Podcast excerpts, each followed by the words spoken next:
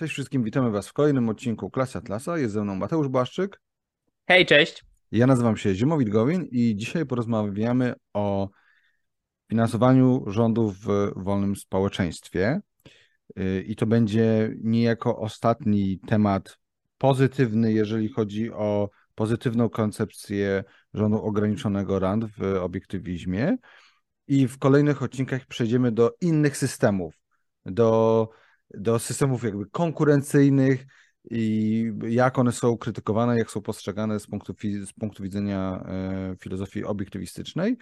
E, no ale dzisiaj właśnie chcieliśmy przejść do, do e, tego zagadnienia związanego, jak w ogóle można finansować i w ogóle jaki jest tutaj problem z finansowaniem rządów w wolnym społeczeństwie, ale może zacznijmy od przypomnienia ogólnie tego, jaka jest natura rządu, jakie są funkcje rządu w obiektywizmie. Mateusz?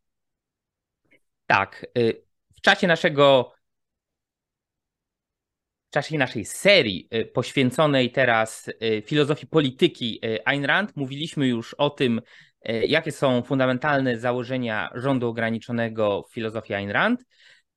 I ostatnie dwa odcinki były na temat, ale troszeczkę równolegle czyli dotyczyły y, natury i y, charakteru wolnorynkowego kapitalizmu. Więc wróćmy do tego, o czym mówiliśmy przed trzema odcinkami, kiedy rozmawialiśmy o naturze rządu. Y, czym jest rząd, jaka jest jego zasadna, właściwa rola i jakie ma funkcje. Więc krótkie przypomnienie. Zgodnie z tym, o czym mówiliśmy, rząd powinien być rządem ograniczonym, to nie jest tożsame, to nie jest synonim rządu minimalnego. Jeśli ktoś chce wiedzieć więcej, zachęcam do powrócenia te trzy odcinki wstecz. E, rządem e, ograniczonym i to ograniczonym do jednej, jedynej roli, do jednego, jedynego celu. E, I ta rola, ten cel jest jedynym, czym rząd powinien się zajmować ze swej natury i co uzasadnia konieczność w ogóle istnienia rządu, a mianowicie tym e, jednym, jedynym celem, jedną, jedyną rolą jest ochrona niezbywalnych praw jednostki, czyli innymi słowy mówiąc, wyrugowanie poza nawias e, społeczeństwa e, inicjowania użycia siły fizycznej względem drugiego człowieka, czyli ochrona prawa do życia i wynikających z nich e, prawa do wolności, do własności prywatnej, do dążenia do szczęścia i wszystkich pochodnych, e, takich jak już aspekty poszczególnych praw, takie jak chociażby e, prawo do wolności słowa. Więc to jest clue istnienia rządu, to jest jego uzasadnienie dla jego istnienia, uzasadnienie tego, po co miałby w ogóle zostać powołany, i to jest jego rola i cel i wszystkie funkcje rządu, wszystkie poszczególne elementy mają skupiać się na tym jednym celu, na tej jednej roli, e, jej służyć i jej być podporządkowane, więc każda funkcja musi w jakimś stopniu, w jakimś sensie, e, w ten czy inny sposób służyć obronie praw jednostkowych, czyli potrzebujemy obrony wewnętrznej przed e, przestępcami i agresorami, którzy mogliby e, naruszać prawa jednostki swoich współobywateli, a więc potrzeb, e, potrzeba służb porządkowych, takich jak policja i różne inne okołopolicyjne służby. Potrzeba obrony zewnętrznej przed wrażymi reżimami, przed agresorami z zewnątrz, czyli potrzebujemy wojska, armii i wszystkiego co wokół. I wreszcie potrzebujemy rozstrzygania konfliktów, potrzebujemy jakiegoś arbitra, e, który e, będzie w stanie e, w obiektywny sposób rozpatrywać spory pomiędzy obywatelami, czyli potrzebujemy jurysdykcji, sądownictwa zajmującego się jednym obiektywnym prawem. W porządku. No i teraz, skoro rolą rządu jest obrona przed inicjowaniem agresji, no to byłoby wewnętrzną sprzecznością, gdyby ów sam rząd był inicjatorem użycia siły fizycznej wobec własnych obywateli. Tak? Jedyna siła, jakiej może użyć rząd, to siła retrybutywna, siła w odpowiedzi, siła odwetowa. Więc jak to się teraz ma do podatków?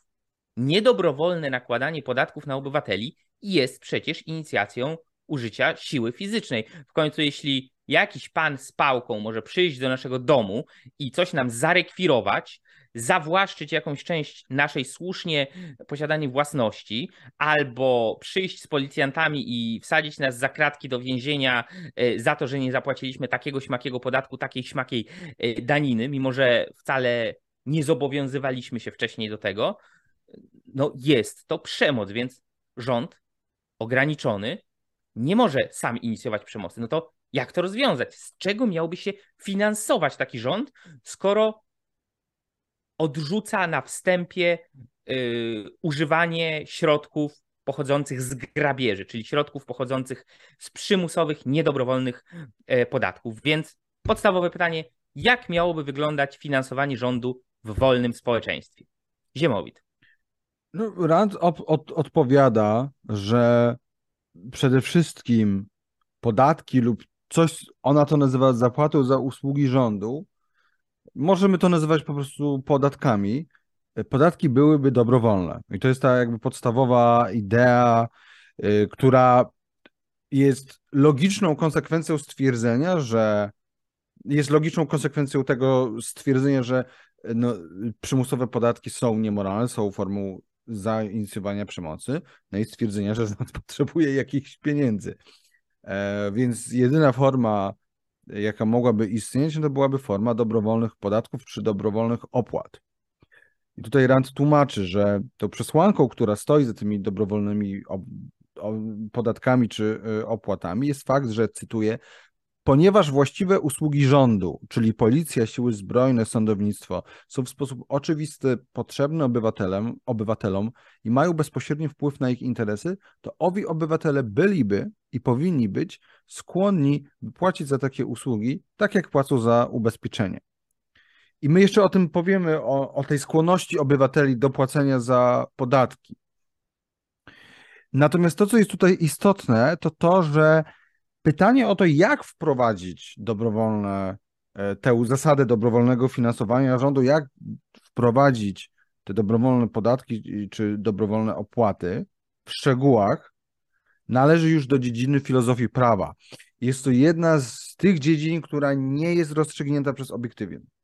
Znaczy pytanie, jak dokładnie wprowadzić, jaki system dobrowolny, bo obiektywizm stwierdza na gruncie filozofii polityki, że jedyne moralne podatki czy opłaty są dobrowolne. Natomiast y, nie rozstrzyga, jak dokładnie miałoby to wyglądać. I tutaj sądzę, że jest istotne to, wydaje mi się, że w niejednym odcinku poruszaliśmy tę kwestię związaną z tym, żeby, że obiektywizm to jest to, co stworzyła Rand. To jest system, który ona stworzyła. Więc w ramach tego systemu nie ma odpowiedzi na to pytanie na pytanie, jak dokładnie by to wyglądało, to jest kwestia otwarta. Ludzie mogą mieć tu różne pomysły. To, co jest, e, e, pytanie, które jest, na które mamy odpowiedź, no to jest pytanie związane z tym, jaka forma podatków. Dobrowolne, a nie przymusowe. Tak. No ja bym to podsumował krótko tak, że e, filozofia obiektywizmu i sama Ayn Rand odpowiadają na filozoficzne pytanie, czy można usprawiedliwić i uzasadnić e, niedobrowolne, przymusowe podatki w wolnym społeczeństwie? I odpowiedź na to pytanie brzmi nie. One nie mają usprawiedliwienia, nie mają uzasadnienia.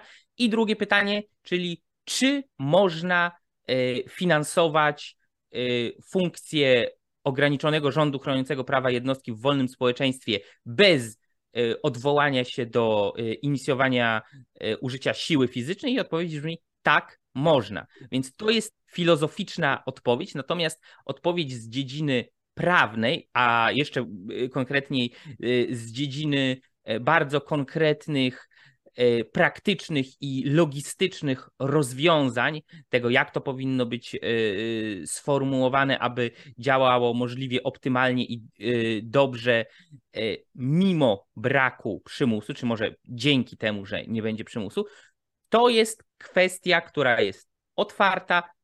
Ayn Rand miała swoje pewne pomysły i propozycje, rzucała pewnymi przykładami, ale nigdy nie twierdziła, że to jest twarda odpowiedź, tak jak e, być e, musi i żadna inna ani lepsza odpowiedź się nie pojawi. Więc to, co obiektywizm mówi tutaj, to mówi dobry, e, przymusowe obowiązkowe podatki pobierane siłą za pomocą wywłaszczania obywateli są niemoralne i nie mogą stanowić fundamentu wolnego społeczeństwa. I tak rząd może i powinien istnieć, aby bronić praw jednostkowych i może i powinien być finansowany w sposób dobrowolny za pośrednictwem dobrowolnych, nieprzymusowych opłat. A cała reszta jest kwestią otwartą. Tak, to może ja podkreślę, że to, co ona podała, e, ten pomysł, to, to był jedynie jako przykład. I chciałbym, żebyśmy go teraz omówili. Może Mateusz, może ty byś chciał przedstawić przykład RAND, jak mogłoby wyglądać finansowanie rządów w wolnym społeczeństwie?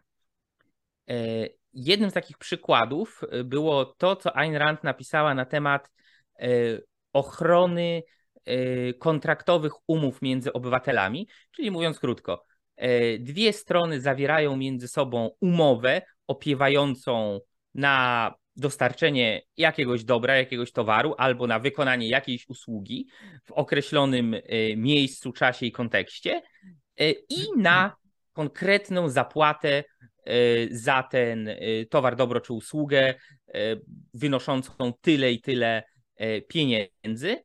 I w tym momencie, jeśli obie strony chciałyby, aby ich kontrakt, ich umowa była chroniona przez rząd e, w razie niewywiązania się z umowy przez jedną ze stron, niezależnie od tego, czy będzie to niewywiązanie się e, e, spowodowane złą wolą i tym, że jedna ze stron jest oszustem i złodziejem, czy spowodowane opieszałością albo jakimiś innymi no nie wynikającymi ze złej woli, tylko raczej z innych czynników elementami, to wówczas rząd, skoro dostał opłatę, konkretny procent najczęściej od takiej umowy, y, może zaingerować i rozstrzygnąć spór arbitrażowy powiedzieć, ok, strona X złamała y, kontrakt, strona Y złamała kontrakt, strona X nie wywiązała się z tego, Y z tamtego e, i w tym momencie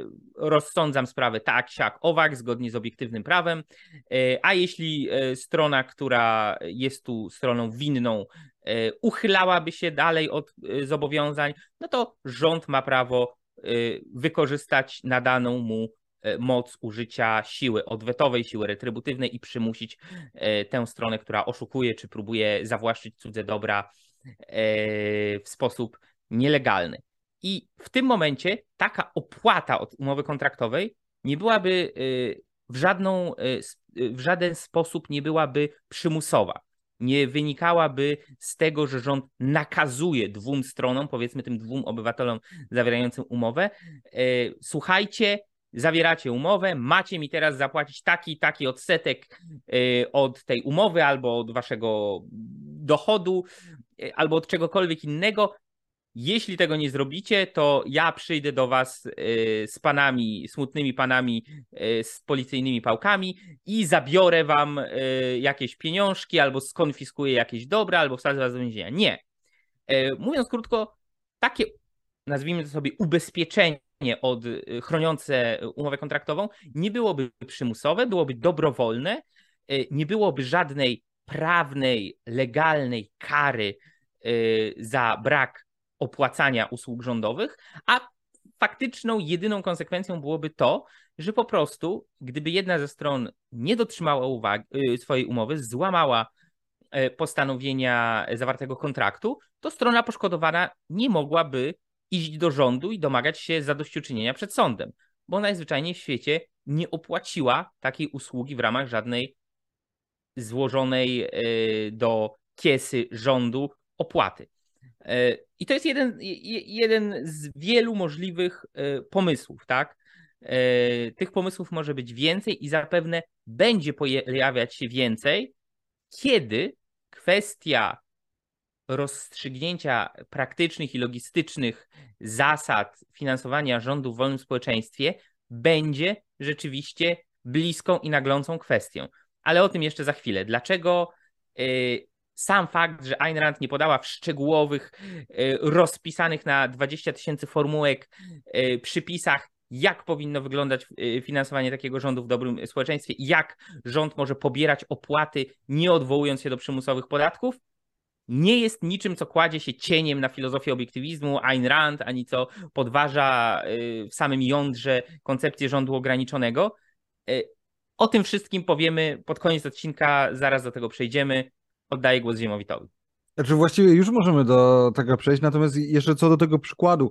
Rand podała ten przykład i ona też tłumaczyła, że y, no, tego typu umów kontraktowych jest bardzo dużo, ale jest wiele osób, które, w sensie jest ich na tyle dużo, że no spokojnie jakby każdy oddawał powiedzmy 5 lub 10% od każdej transakcji y, tego typu, którą zawiera, to wystarczyłoby to na policję, wojsko i sądownictwo, zwłaszcza, że byłyby to jedyne, dosłownie jedyne rzeczy, które byłyby finansowane. Nie tak jak dzisiaj, gdzie mamy pierdyliard instytucji, które się zajmują no dosłownie wszystkim.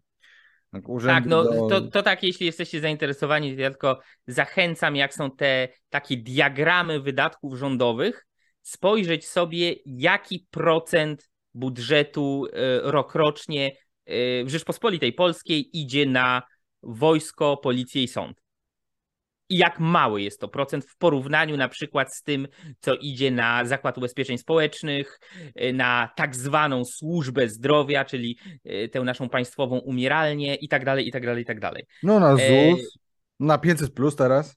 Tak, na programy, y, na, na Zakład Ubezpieczeń Społecznych, na tak zwaną służbę zdrowia, na całą masę programów społecznych idzie gro, gro, gro, zdecydowanie największa, miażdżąca większość y, przymusowo pobieranych podatków, a cała reszta w porównaniu z tym to jest, y, no to są, to są duże koszta, ale śmieszne w porównaniu z tamtymi. Tak, to by, więc właśnie Rand wskazuje na to, że przy takim ogromnym odchudzeniu, radykalnym odchudzeniu państwa, spokojnie by na wszystko starczyło. Ja wręcz sądzę, że po prostu wojsko to byśmy mogli mieć tak finansowane, że raz, że super by się opłacało być takim żołnierzem, dwa, że sprzęt byłby nowoczesny, po prostu byłoby dużo pieniędzy. Tak samo jeżeli chodzi o sędziów, policjantów i, in, i inne służby, które byłyby konieczne, które się zawierają w ramach powiedzmy służb porządkowych.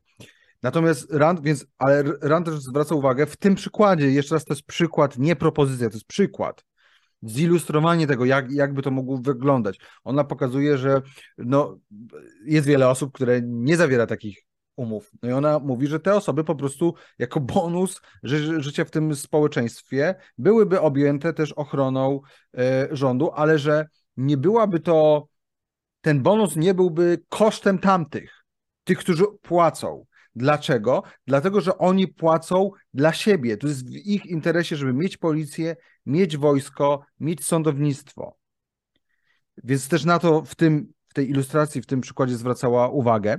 Tak, no teraz... ja bym Mhm. Ja bym tu tylko dodał y, a propos tego, że ktoś może powiedzieć, zarzucić takiemu rozwiązaniu, że no to nie rozwiązuje kosztów tego, co się w ekonomii ładnie nazywa negatywnych efektów zewnętrznych, a konkretnie kosztów freeriderów, tak? czyli tych, którzy nie płacą, a korzystają.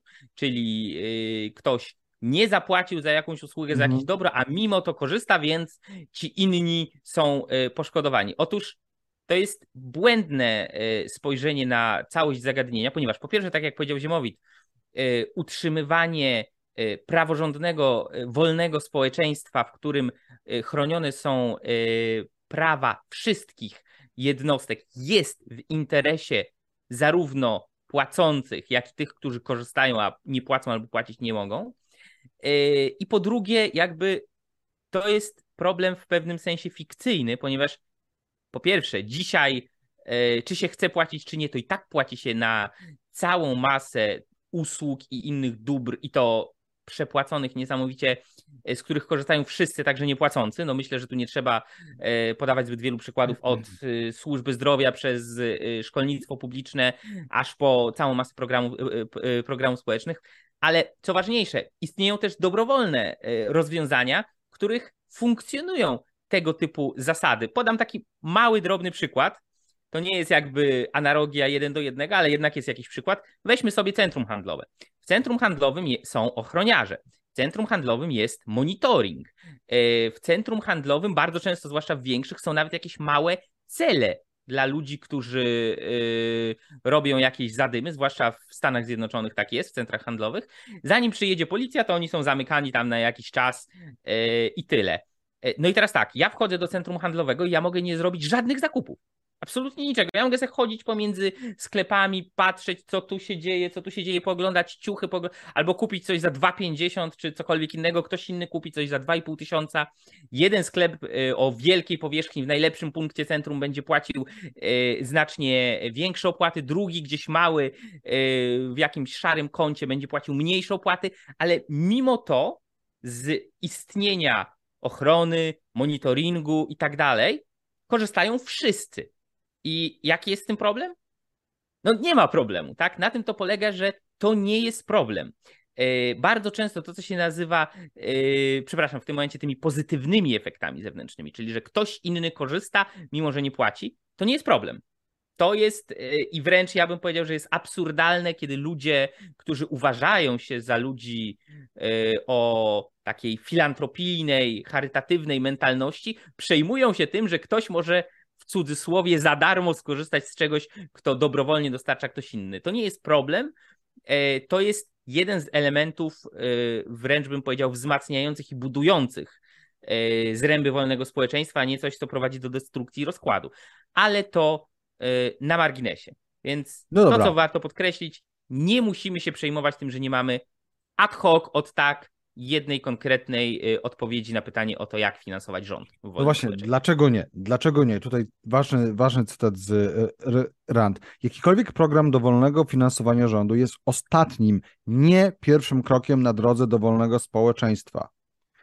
Y, ostatnią, nie pierwszą reformą, którą powinniśmy postulować. Zadziałałby taki program tylko wtedy, kiedy podstawowe zasady i instytucje wolnego społeczeństwa byłyby przyjęte. Nie zadziałałby dzisiaj. I tutaj to się wiąże i też to jest też powiązane z tym, co Rand z cytatu wcześniejszego, że Rand mówi, że w wolnym społeczeństwie ludzie chcieliby i by płacili za tego typu usługi. Dlaczego? Dlatego, że cała idea, jeżeli chodzi o przemiany społeczno-polityczne w obiektywizmie, jest taka, że to muszą być przemiany oddolne, organiczne, dotyczące, przez oddolne, przepraszam, miałem na myśli fundamentalne, czyli do, dotyczące kwestii cywilizacyjnych, kulturowych i przede wszystkim moralnych.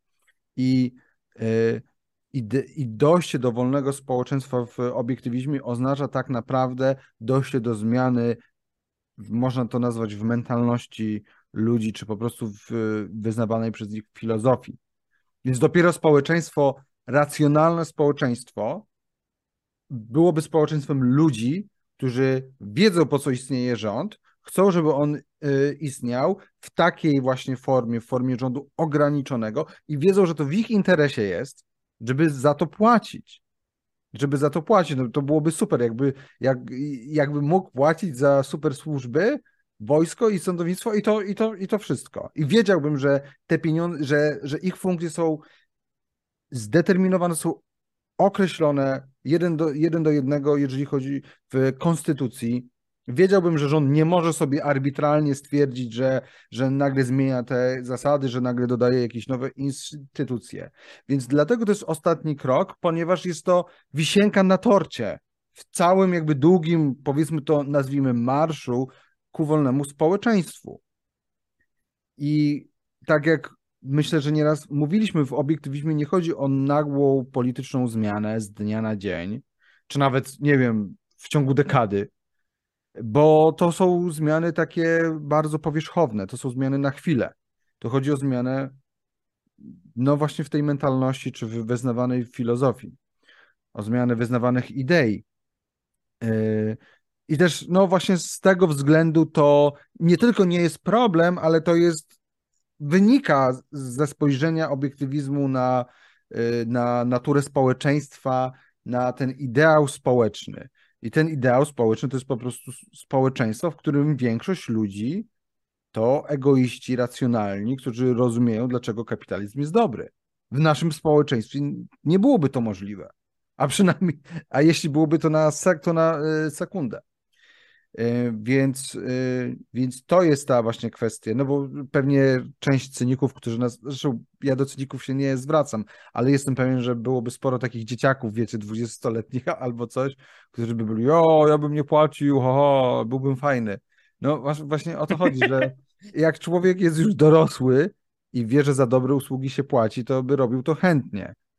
Mm, tak samo, no jak idziemy, no nie wiem, do jakichkolwiek usług, tak, nie wiem, ktoś nam zrobi super masaż czy coś tam, no to chętnie za to płacimy, bo wiemy, że to jest dla nas i że to jest dla nas dobre.